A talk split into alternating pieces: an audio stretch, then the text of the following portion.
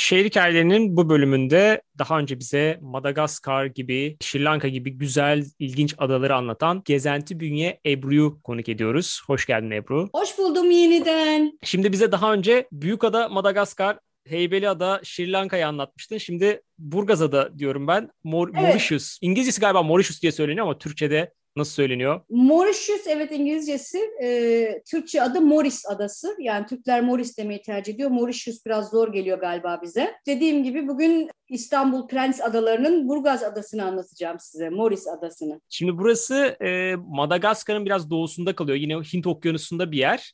Evet. Ve, ve nispeten diğer önceki anlattıklarımıza göre biraz daha küçük bir ada.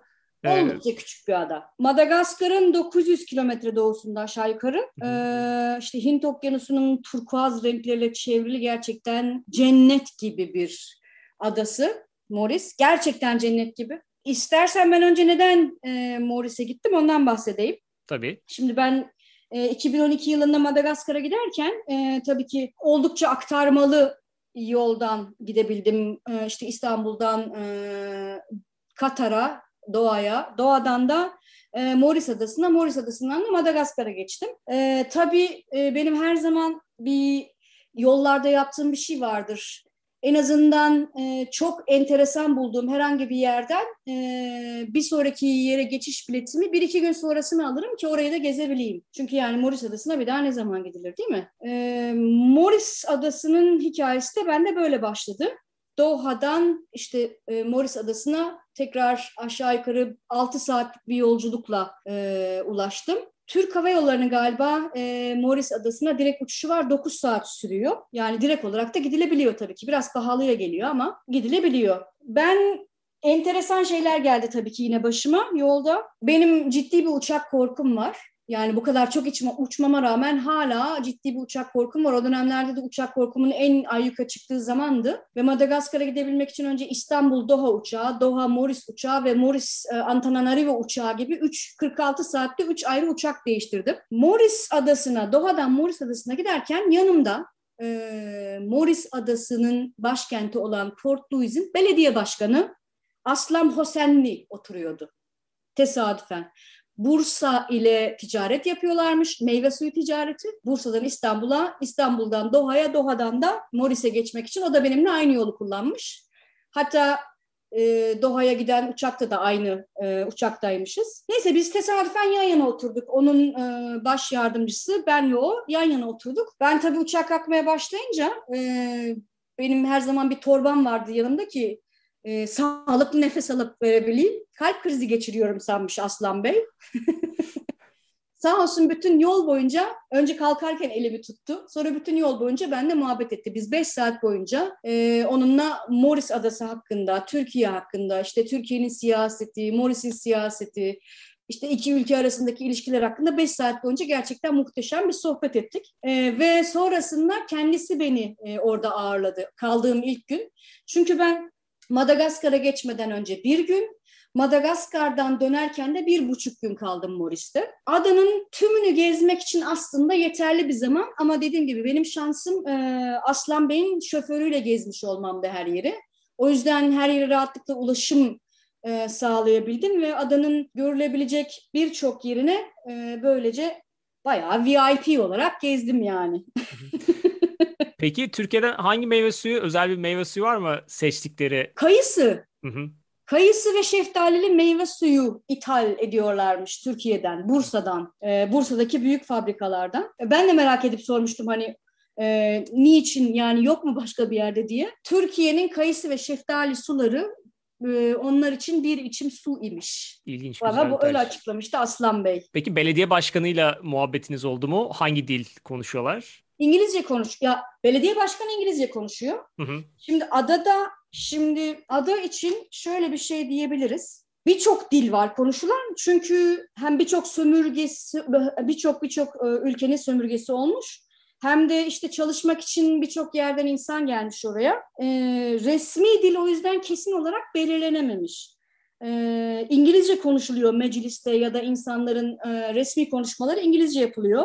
Kırık bir Fransızca konuşuluyor. Ee, bunun dışında bunun dışında Çince konuşuluyor çok fazla. Hint dilleri konuşuluyor. Adadaki Müslümanlar Urduca konuşuyorlar. Bu ada için şöyle bir şey deniliyor. Kültürlerin erime potası deniliyor bu ada için. Şimdi şeylerde e, Kur'an'da falan geçen e, böyle son 40 yıl bereketi denen yıllar vardır ya hani böyle insanların işte 40 yıl bereket içerisinde, mutluluk içerisinde her türlü dinden, her türlü gelenekten birlikte sorunsuz e, barış içinde yaşayacakları o 40 yılı Morisliler e, yıllardır yaşıyorlar zaten. E, o yüzden buranın adına kültürlerin erime potası deniyor. Morris gerçekten bu deyimi hak ediyor. Çünkü adada Hintli, Afrikalı, Çinli, Avrupalı bir sürü grup yaşıyor ve e, bu birçok grup kendi dinini gayet özgürce sorunsuz yaşıyor. Bir yandan kilise çanları çalıyor, bir yandan işte e, Hintliler sokakta ibadetlerini ediyor, bir yandan ezan okunuyor günde beş vakit. Tabi buradaki yani İstanbul'daki gibi her camiden değil, işte Port Louis'teki tek camiden ezan sesini duyuyorsun günde beş, beş vakit. Bu da kimseyi rahatsız etmiyor. Çünkü insanlar orada Çinli, Hintli değil, Morisliler gerçekten ve e, ona göre hareket ediyorlar, ona göre davranıyorlar. Ben biliyorsun bir yere gittiğim zaman öncelikle bayrağını falan çok merak ederim. Ne anlama geliyor, nasıl bir şey diye. Evet o bayrak ilgimi çekti. Yani Türkiye'de açsak gözaltına alınma ihtimalimiz var sanırım. Tabii bayrağı. tabii. Çok ciddi anlamda. Hem de sembollerini öğrenirsen kesin gözaltına alınırız. Neden o bayrak o şekilde olmuş? Dört renkli bir bayrakları var. En üstte kırmızı özgürlük ve bağımsızlığı ifade ediyor. Bu zaten tutuklanma sebebi biliyorsun. bir sonraki renk mavi. İşte e, ortasında bulunduğu Hint okyanusunu ifade ediyor mavi. Çünkü şimdi hemen burada kısa bir anekdot vereceğim. Aslan Bey bana dedi ki inerken lütfen e, adayı izle. Ben ağladım adayı izlerken. Böyle bir güzellik ben hayatım boyunca görmedim. Böyle bir mavi, böyle bir yeşil, e, böyle dağlar. Adanın etrafındaki okyanus bir anda derinleşiyor ve sanki ada okyanusun dibinde aşağı doğru kayıyor böyle. Aşağı doğru kayan şelaleler var okyanusun içinde. Yani e, gerçekten böyle hüngür hüngür ağladım. O kadar güzeldi ki eğer dünya üzerinde bir cennet varsa cennet Moris'tir yani. Gerçekten Moris adası e, o kutsal kitaplarda bahsedilen hani bize vaat edilen cennettir. Eğer o cenneti burada yaşamak istiyorsanız mutlaka Moris'i görmelisiniz. Şimdi o ilginç bir benzetme oldu çünkü adanın tarihine baktığımızda anladığım kadarıyla ilk olarak Araplar bulmuş. Hı, onu, evet onu, evet o, 900'lü yıllarda. Ve o zaman hiç de önemsememişler. Yani oraya yerleş Aynen. yerleşecek e, değerde görmemişler. Halbuki cenneti bulmuşlar aslında ama dünyada Aynen. yaşamak istemediler herhalde o cenneti. Yani herhalde şundan kaynaklı. O dönemde uçak olmadığı için tepeden görememişlerdir. tepeden görselerdi mutlaka aşık olup kutsal olduğunu düşünüp orada kalırlardı diye düşünüyorum. Yani o kadar güzel ki tepeden e, şeyi yayınladığımızda mutlaka sana o fotoğrafı göndereceğim benim tepeden çektiğim fotoğrafı. Hı hı. Öyle bir şey yok gerçekten. Yani insan ağlar ya gerçekten. Bayrağa devam edelim biraz. Üçüncü renk sarı. Adanın daha sonradan elde ettiği bağımsızlığın yeni ışığını yansıtan e, kısmıymış sarı. Gene bağımsızlıkla ilgili yani. Yeşil de e, Morris Adası'ndaki tarımı ve tarımın döngüsü olan 12 ayı temsil ediyormuş. Yani böyle kırmızı, mavi, sarı, yeşil dediğin gibi Türkiye'de açsak katiyetle tutuklanacağımız bir bayrağı var ve daha çok işte içinde bulunduğu okyanusu es geçmeyen, özgürlüğü, bağımsızlığı es geçmeyen, içinde bulunduğu doğal döngüyü es geçmeyen bir bayrakları var yine. O yüzden yani e, Morislilerin bayrak hikayesi de Sri Lankalıların bayrak hikayesi kadar güzel bence. Zaten üçten fazla renk olduğuna göre biraz sakıncalı olmaya başlıyor Türkiye'de. Tabii tabii. o, o bağımsızlık dedik. Bağımsızlık da 1968 İngiltere'den bağımsızlık, Birleşik Krallık'tan bağımsızlık. 92'de aynen, aynen. de cumhuriyetlerini kurmuşlar. Aynen. Ya yani önce önce işte Araplar bulmuş bir şey benzemiyor bu da burada bir şey yapamayız, bir şey kazanamayız diye yerleşmemeyi düşünmüşler. Ee, ondan sonra e, Hollandalılar evet. Ondan sonra tabii Portekizli denizci Diego Fernandez 1507 yılında adaya çıkmış. Fakat o da reddetmiş oraya yerleşmeyi. Bu adadan bir şey olmaz diye. 1500'lerin sonunda Hollandalılar gelmişler. Ee, işte 1630'larda yerleşmeye başlamışlar yavaş yavaş. Koloni faaliyetlerine başlamışlar. Ee, 1810'da İngiltere e, e, İngiltere ele geçirmiş. E, bir büyük liman savaşı meydana gelmiş. Onda da Morris'i ele geçirmişler. E, sonra evet 1814'te Paris Anlaşması ile Şeyserler ve Morris İngilizlere devredilmiş. Sonrasında işte 1964 yılında e, bir takım e, şeyler çatışmalar çıkmış ve ülke 1968 yılında bağımsızlığına Rangolam tarafından e, kavuşmuş. Yani ülkenin kurucusu e, Sevosagur Rangolam. E, zaten onun adına yapılmış çok büyük bir botanik şey botanik bahçe var. Ondan da nerelere gitmeliyiz kısmında bahsedeceğim. Ha, sonra da yavaş yavaş gelişmeye başlamışlar. Son 10 yıldır e, Afrika'nın en iyi ekonomisi olarak seçiliyor ve en iyi yönetilen ülkesi olarak seçiliyor. Yani müthiş bir barış içerisinde gayet sorunsuz insanların barış ve keyif içinde yaşadığı, hani bizim bir zamanlar Hatay'ımız gibi birçok dilin, birçok dinin, birçok kültürün hiç sorunsuz yan yana yaşadığı okyanuslarında şelaleler akan müthiş güzel bir cennet. Şeftali suyu yaramış diyeceğim ama o bize yaramıyor galiba. Onlara yaramış. Onlara suyu. yaramış evet. ama e, onu araştırdım ben. O 2012 yılında yapılan e, o Bursa'daki büyük şeyle fabrikayla yapılan şeftali ve kayısı suyu anlaşması hala devam ediyor. Hala şeftali ve kayısı sularını e, Bursa'dan ithal ediyorlar, getirtiyorlar. Şimdi ada küçücük bir ada gerçekten. Kuzeyden güneye boyu 75 kilometre. Yani e, şöyle söyleyeyim işte Silivri'den Riva'ya kadar.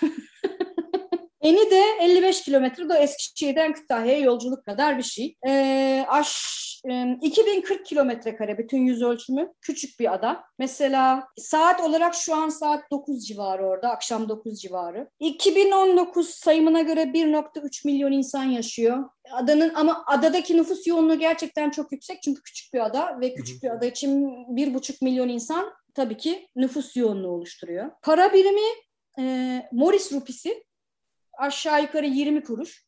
Yani işte 1 lira 5 rupiye ediyor.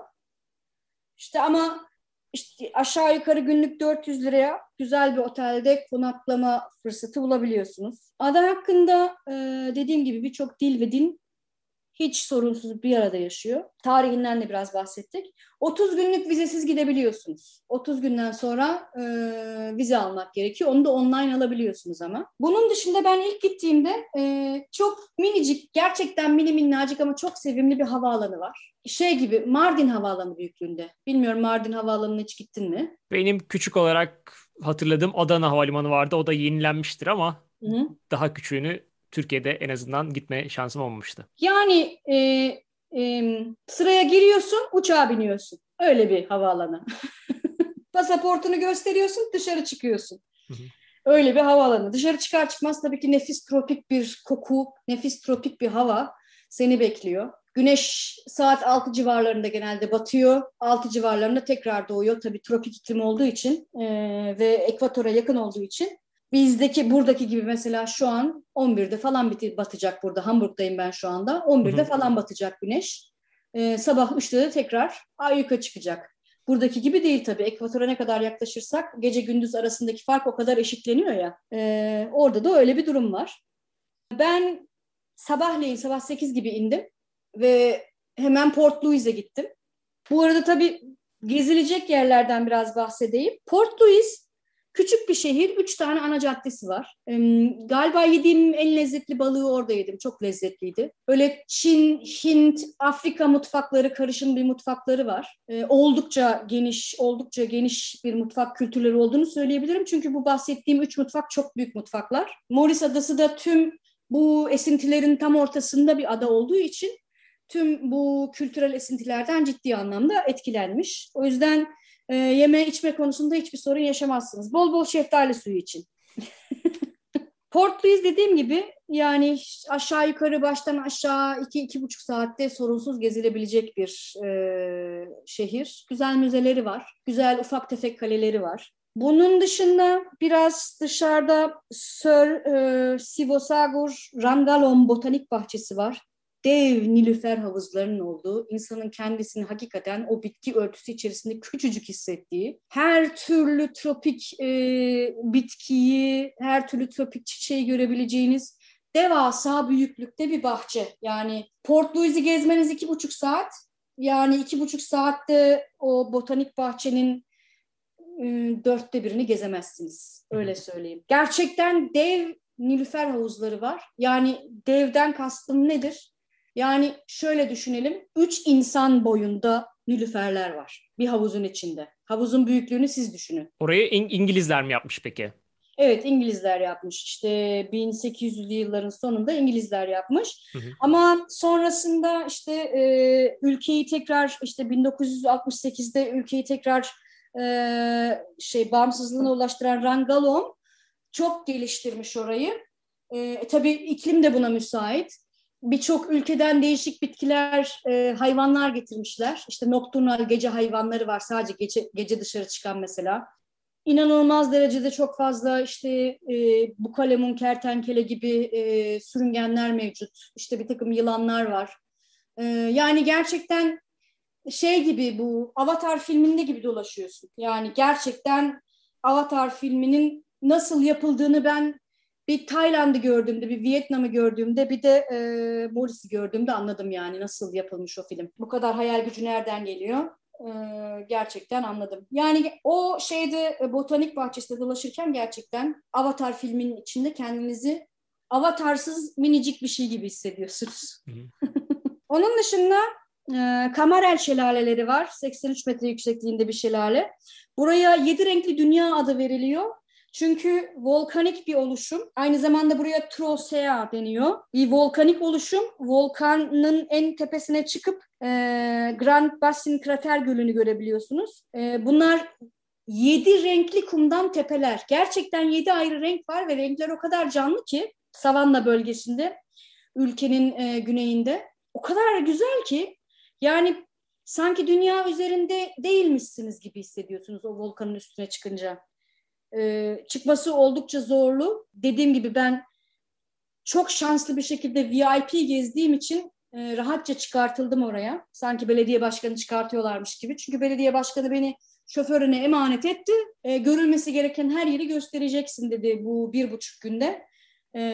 Bir kısmını o bir buçuk günde, bir kısmını dönüşteki bir buçuk günde sağ olsun Aslan Bey sayesinde gezebildim. Dediğim gibi Savanna bölgesi mutlaka ziyaret edilmesi gereken bir yer. Çünkü dünya üzerinde öyle bir yer ben henüz görmedim. 53 ülke göz, gezdim şu ana kadar.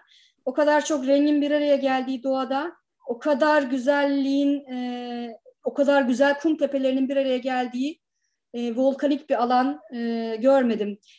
Şey çok güzeldi, Nemrut Krater Gölü çok güzeldi Van'da ve ona benzer e, Ankara Dağı, Ankara'da bir, bir takım dağlar var işte yedi renkli. Şimdi hepsinin güzelliği işte Van'daki ve Ankara'daki, e, Nallıhan'daki, Nallıhan Dağı mesela onların hepsinin bir araya getirilmiş kompakt bir şekilde bir yere konmuş hali.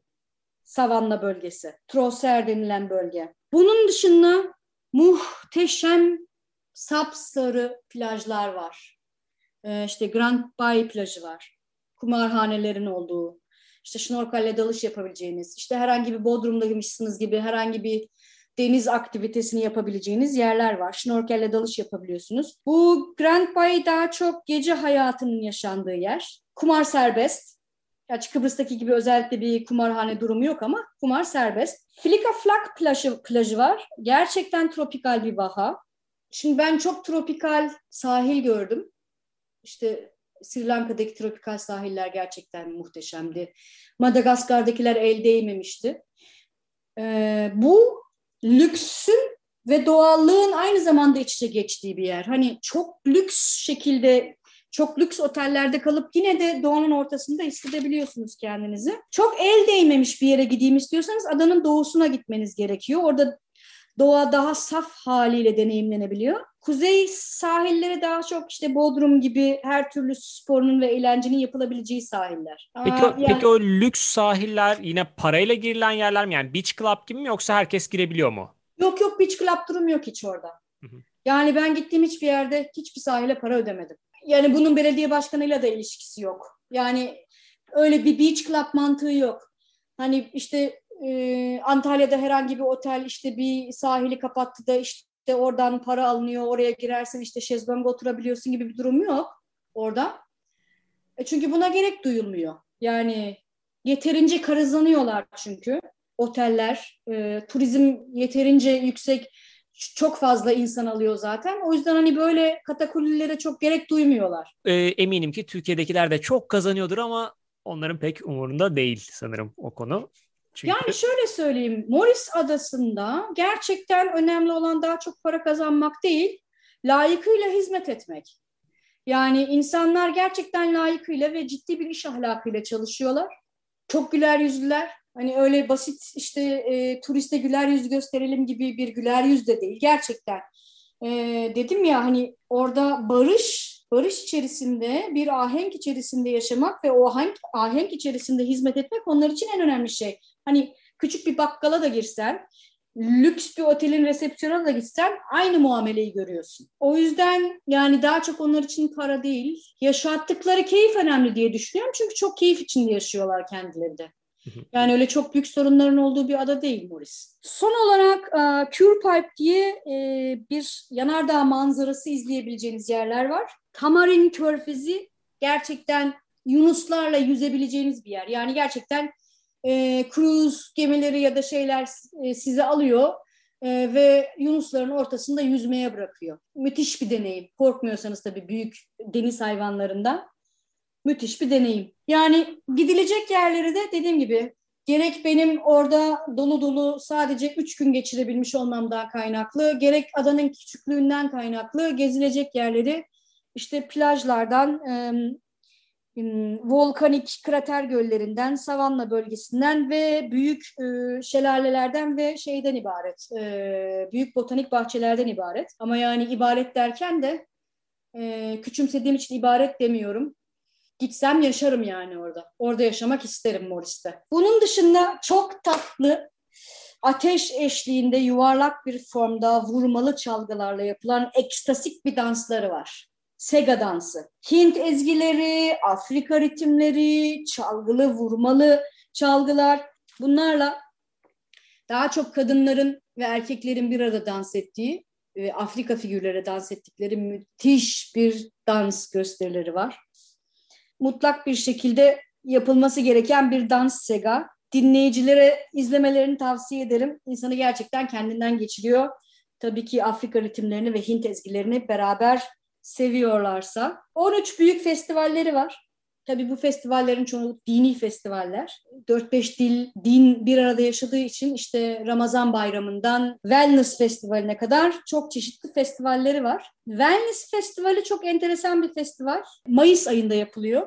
İki günlük bir festival. Şunu söylüyorum hani az önce dedim ya para kazanmaktan daha çok insana hizmet söz konusu orada diye. Bak festivalleri bile buna yönelik. Wellness Festivali e, popüler, çok popüler bir festival ve üç gün sürüyor. Üç günlük bir program halinde. Oranın yerlilerine nasıl iyi yaşanacağını öğreten, nasıl hayattan keyif alınacağını öğreten bir festival. Yani hiç böyle bir festival duydun mu? Yok hiç yani biraz şeyi hatırlattı bana bu Slow City olayındaki gibi böyle bir mantıkta sanki.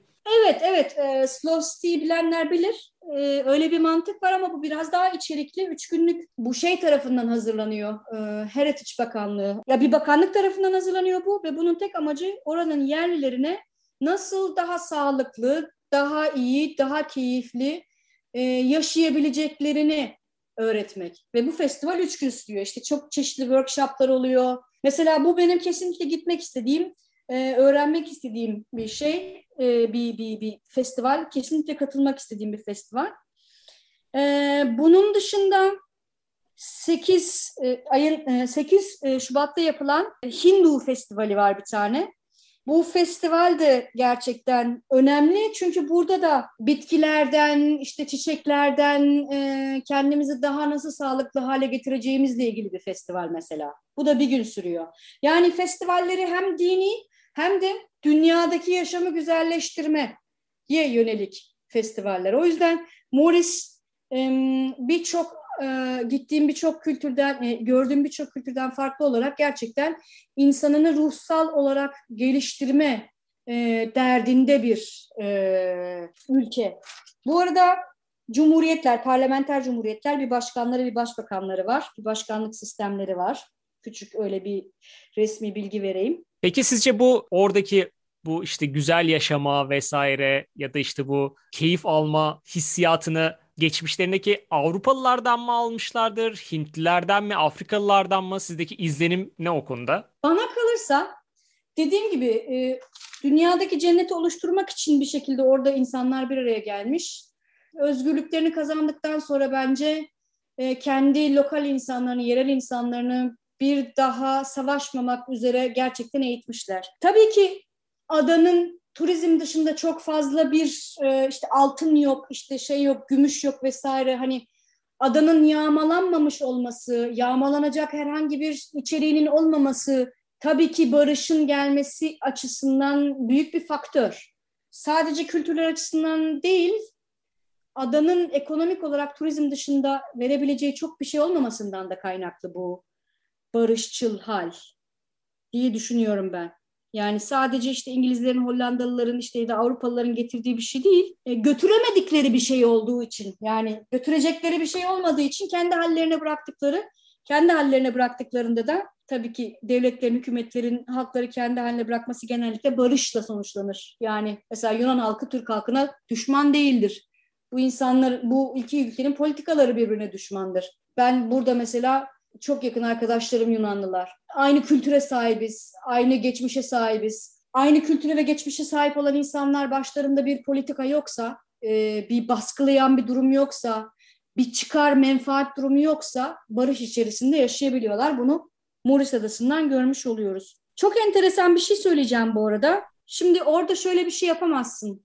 İşte eğer sigara içer, içiyorsan sigara sadece evlerde içilebiliyor. Morris Adası'nın herhangi bir yerinde evin dışında sigara içemezsin. Öyle bir şey kahvemi içeyim, sigaramı tutturayım, aman bir balığımı yedim, restoranda içemiyorum, e, restoranın dışına çıkıp bir sigara mı içeyim yok. Onun da sebebi şu, genç nesli korumak istiyorlar. Git içeceksen evinde iç, görecekse kendi çocuğun görsün, o da olmasın e, mantığındalar. O yüzden yani hani Singapur'da bile yolda sigara içebiliyorsun. Bir şekilde sigara içilebilecek alanlar var. İşte şey e, kutular koymuşlar, şeyler koymuşlar. İşte alanı çizmişler. O alanın dışına çıkmadan Singapur'da e, sigara içebiliyorsun yasaklar ülkesi olmasına rağmen.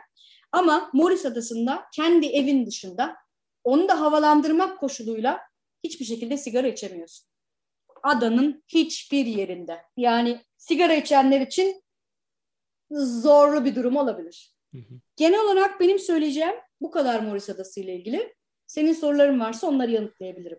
E, şimdi yeme içmeye birazcık değindik ama böyle özel gözünüze batan, kesin yenmeli diyeceğiniz ne olabilir? Özel meyveler var mı? Özel içkiler var mı? Özel içkilerle karşılaşmadım. Çünkü çok fazla içki de içilmiyor orada. Çünkü şeftali suyu var içkiye gerek. Evet çünkü şeftali suyu var. Çünkü yani e, adada Bursa esintileri var mutlak bir şekilde. Meysu galiba. Şey vermiş olmayayım ama galiba Meysu'yladı. Balık envai çeşit balık var gerçekten. Çünkü adanın etrafı, adanın etrafında bu arada şnorkelle daldığınızda başka hiçbir yerde göremeyeceğiniz balıkları görebiliyormuşsunuz. Ben e, şnorkel dalışı bile yapamayacak kadar e, denizin altından korktuğum için yani işte deniz korkum olduğu için benim. Bunu yapan arkadaşlarımdan ve işte e, Aslan Bey'den duydum. Aslan Bey'in şoföründen duydum hiçbir yerde, dünyanın hiçbir yerinde göremeyeceğiniz balıkları görebiliyor musunuz? Doğal olarak dünyanın hiçbir yerinde yiyemeyeceğiniz balıkları da yiyebilirsiniz. Ben hayatımın en lezzetli balıklarından bir tanesini orada yedim. Afrika esintili e, daha çok işte daha çok et ve et ürünleri, balık ve balık ürünleri tüketiliyor. Çok fazla baharat var tabii ki Hint esintisinden kaynaklı. Birçok Çin restoranı bulabiliyorsunuz ve yani çok aşırı pahalı olmadan çok güzel bir balık, e, nefis salatalar yiyebiliyorsunuz. Her yerde olduğu gibi tropik meyveleri söz konusu. İşte muzdur, e, ananastır gibi. E, onun dışında çok özel bir meyvesi ya da çok özel bir yemeği yok. Yani herhangi bir ada ülkesi gibi. Peki şimdi burada e, tabii geçmişte birçok farklı ülkeler izini bırakmış. İşte tarihten bahsettik. İsmini de veren Hı-hı. arada aslında Hollandalılar olmuş. Onlar evet. bir Prens Maurice van Nassau onun ismini vermişler galiba. Evet, evet. Mesela onunla ilgili bir heykel vesaire bir şey var mı? Adam ismini vermiş sonuçta. Onu merak ettim. Hiç heykel görmedim desem. Yani heykel çok fazla ama işte botanik garden gibi yerlerde. Hı hı. Ee, onun dışında yani Morris'e adını veren e, o kralın vardır mutlaka ama ben görmedim açıkçası. Bir de yine bu gelip giden e, bu işte sömürgecilerin kötü hatırası olarak bir hayvancağız var. Ondan ha, evet. da bahsedebiliriz. Dodo. Aynen Dodo. Dodo e, bir çeşit büyükçe bir tavuk. Büyük kafalı böyle büyük ayaklı, büyükçe bir tavuk ya da ördek ve tavuk karışımı bir hayvan aşağı yukarı 50 santim büyüklüğünde bir metreye kadar gelebilen artık nesli tükenmiş olan bir hayvan. 1800'lü yıllarda tamamen nesli tükenmiş. Ülkenin her yerinde onunla ilgili işte e, onunla ilgili fotoğraflar, resimler, işte illüstrasyonlar görebiliyorsunuz. İşte pasaportların üstünde görebiliyorsunuz. Ya da bir restoranta gittiğinizde işte altınıza konulan o kağıtta mutlaka bir dodo resmi oluyor. Zaten şey olarak da çok fazla satılıyor. Yani eğer Morris'e gidip hediyelik bir eşya almak istiyorsanız işte Dodo heykelleri alabilirsiniz. İşte Dodo illüstrasyonları alabilirsiniz. Nesli tükenmiş işte bu sömürgelerin problemli şey problemli av merakları yüzünden nesli tükenmiş bir büyük hayvan dodo. Tavuğa benzer ördekle tavuk arası. Çok şirin bir hayvan. Yani maalesef geçenlerde şeyi okuyorum. E, Sapiens'in Sapiens kitabının e, grafik e, şeysi çıkmış. Grafikli işte karikatürize hali çıkmış. Orada işte şu var. İşte Homo sapiens bir adaya gidiyor. İşte ondan 100 yıl sonra adanın işte doğası kuruyor. Efendime söyleyeyim Homo sapiens tekrar başka bir yere gidiyor.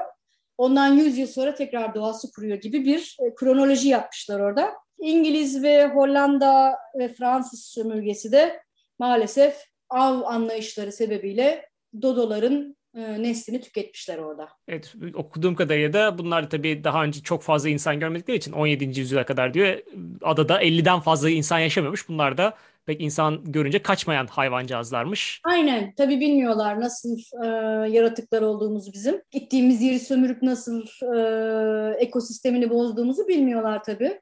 Çünkü yani 900 yılında dediğim gibi 900 yılında Araplar tarafından keşfedilmiş, 1500 yılında Portekizli bir denizci tarafından tekrar keşfedilmiş. Ama yani 1600 1650'li yıllara kadar gerçekten kimse yaşamıyormuş orada. Yani hiç yaşamaya değer bulunmamış. Yani 1600'lü yıllardan sonra orada artık tabii ki hayvanlar da insan ırkına alışkın olmadığı için ve kaçmadıkları için büyük ihtimalle de eti lezzetliymiştir. Av hayvanı olarak maalesef tüketilmişler. Peki gidenler oradan ne getirsin? Var mıdır böyle özel bir şey? Bu klasik sorumu da sorayım. Dediğim gibi Dodo heykeli getirebilirler. Dodoların olduğu illüstrasyonlar getirebilirler.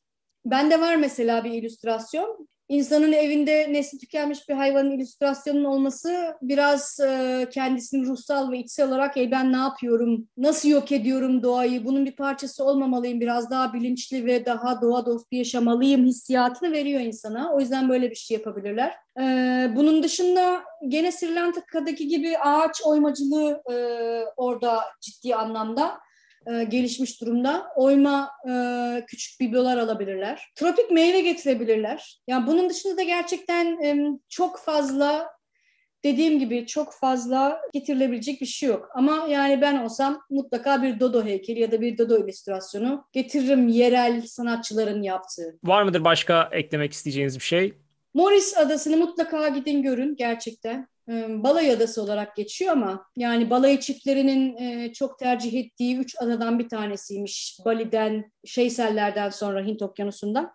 Mutlaka gidin görün derim çünkü gittiğinizde mutlaka adaya yaklaşırken uçaktan aşağı bakın derim. Böyle bir şey dünyanın hiçbir yerinde göremezsiniz. Böyle bir cennet dünyanın hiçbir yerinde göremezsiniz. Ada hem koni gibi yukarıya hem de koni gibi aşağıya uzuyor. Yani Okyanusun üstünde bir ada, altında bir ada daha var ve okyanusun içinde şelale görmek istiyorsanız mutlaka Morris Adası'na bir tepeden bakmanızı tavsiye ederim. Barış içerisinde yaşayan insanlar, barış içerisinde yaşayan dinler gerçekten insanoğluna örnek olacak bir yaşam biçimi görmek istiyorsanız Morris Adası'nı mutlaka ve mutlaka ziyaret edin derim ben. Teşekkürler. Port Louis Belediye Başkanı'nın özel emriyle bir buçuk günde gezilen, belki de o belediye başkanı bilmiyordu, bir gün bu podcast'te anlatılacak. Evet, evet. Ama ona bu podcast'i göndereceğim. Türkçe anlamasa bile, Türkçe anlamasa bile dediğim gibi e, adının geçtiği yerleri ona göndereceğim mutlaka. Biz Hı-hı. hala yazışıyoruz arada sırada. Ve de güzel bu huzur içindeki ada gitmeyi düşünüyorsanız şeftali suyu götürün onu biliyoruz. Oradan gelirken de bayrak getirirseniz yanınızda biraz Türkiye'de açarken dikkatli olun. Aynen öyle. Onun haricinde Dodo heykelleriyle dönebilirsiniz. Dodo'yu anlatabilirsiniz Türkiye'ye döndüğünüzde arkadaşlarınıza. Çok teşekkürler Ebru. Ben çok teşekkür ederim yine bu nefis sohbet için. Çok keyif aldım yine. Çok teşekkür ediyoruz. Şehir hikayelerinin bir sonraki bölümünde görüşmek üzere.